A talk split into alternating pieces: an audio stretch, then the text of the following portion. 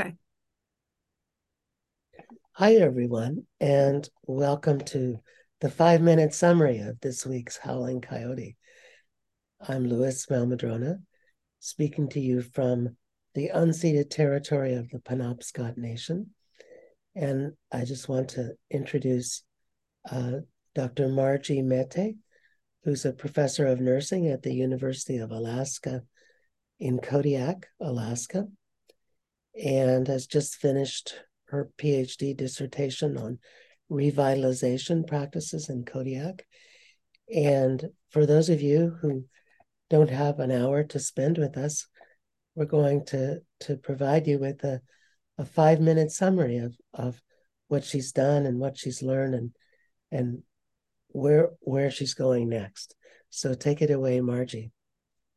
Thank you, Lewis. So the question I was looking at was the discrepancies between indigenous ways of healing and modern medicine because I saw them to be very startling and polar contrasts. And so I was exploring how the participants in this community, I'm from Kodiak, so um, to acknowledge this land, I work in the ancient homeland and traditional territory of the Alutiiq Sugpiaq people.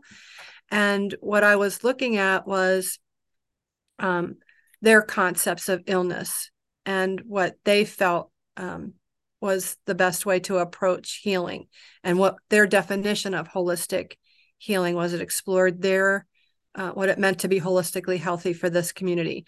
And it emanated from a concept that illness is the result of an imbalance between the human natural or spiritual realm and that that imbalance needed to be identified in order for a person to heal holistically. And so um, what I was trying to do was add another layer of the cultural revitalization efforts that were going on in this community. Um, they are doing a lot of their own cultural revitalization, restoring their language, their dance, their songs, their art.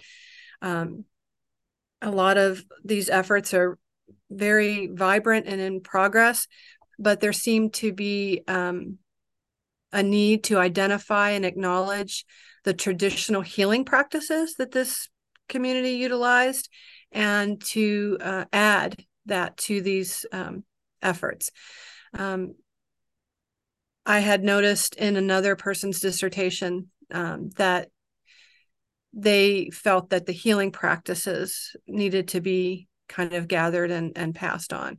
And so uh, that was something that was what I was trying to add to that that layer. And um, again, I thought that we always we we understand that disease is a consequence that has a lot of varied causation but even though healthcare providers acknowledge the importance of treating people in a comprehensive manner to alleviate their symptoms contemporary medical practices are still fragmented and frequently incomplete and so I thought that the difference between indigenous epistemologies and Western worldviews were having a more devastating impact on well-being than, eh, than any of us were recognizing. So I was trying to explore the importance of promoting balanced holistic healthcare at what I saw to be a deeper and more essential level to address root causes that are accesses through communication through the natural and spiritual realms versus merely just treating the physical expressions of illness. And so I gathered data from the participants here in the community. And it's and if you have the time, it's a good it's a good story. And and you'll get to hear us talking about um, what would healthcare look like if indigenous people designed it and how would it be different and uh, so i hope some of you will be able to listen to the longer version. And if not, um, at least you have a sense of what Margie's doing in Kodiak, Alaska. And, and you know that revitalization is happening there in a, in a, a really good way.